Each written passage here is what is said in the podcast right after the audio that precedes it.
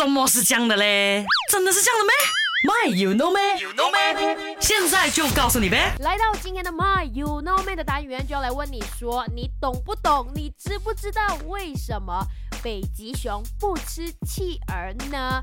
它不吃企鹅，不是因为企鹅长得很可爱，或者是它逃跑速度够快，或者是它看起来小小个的，它应该没有什么肉，它不吃。No No，其实是一个非常简单的原因，是因为在北极那边呢是没有企鹅的，然后在南极那边呢又没有北极熊的哦。所以如果你是在丢几个企鹅去到北极那边给北极熊看看的话呢，看北极熊吃不吃它啦。一个甜一个地，你要它怎样吃？是不是先？所以你现在懂了没有嘞？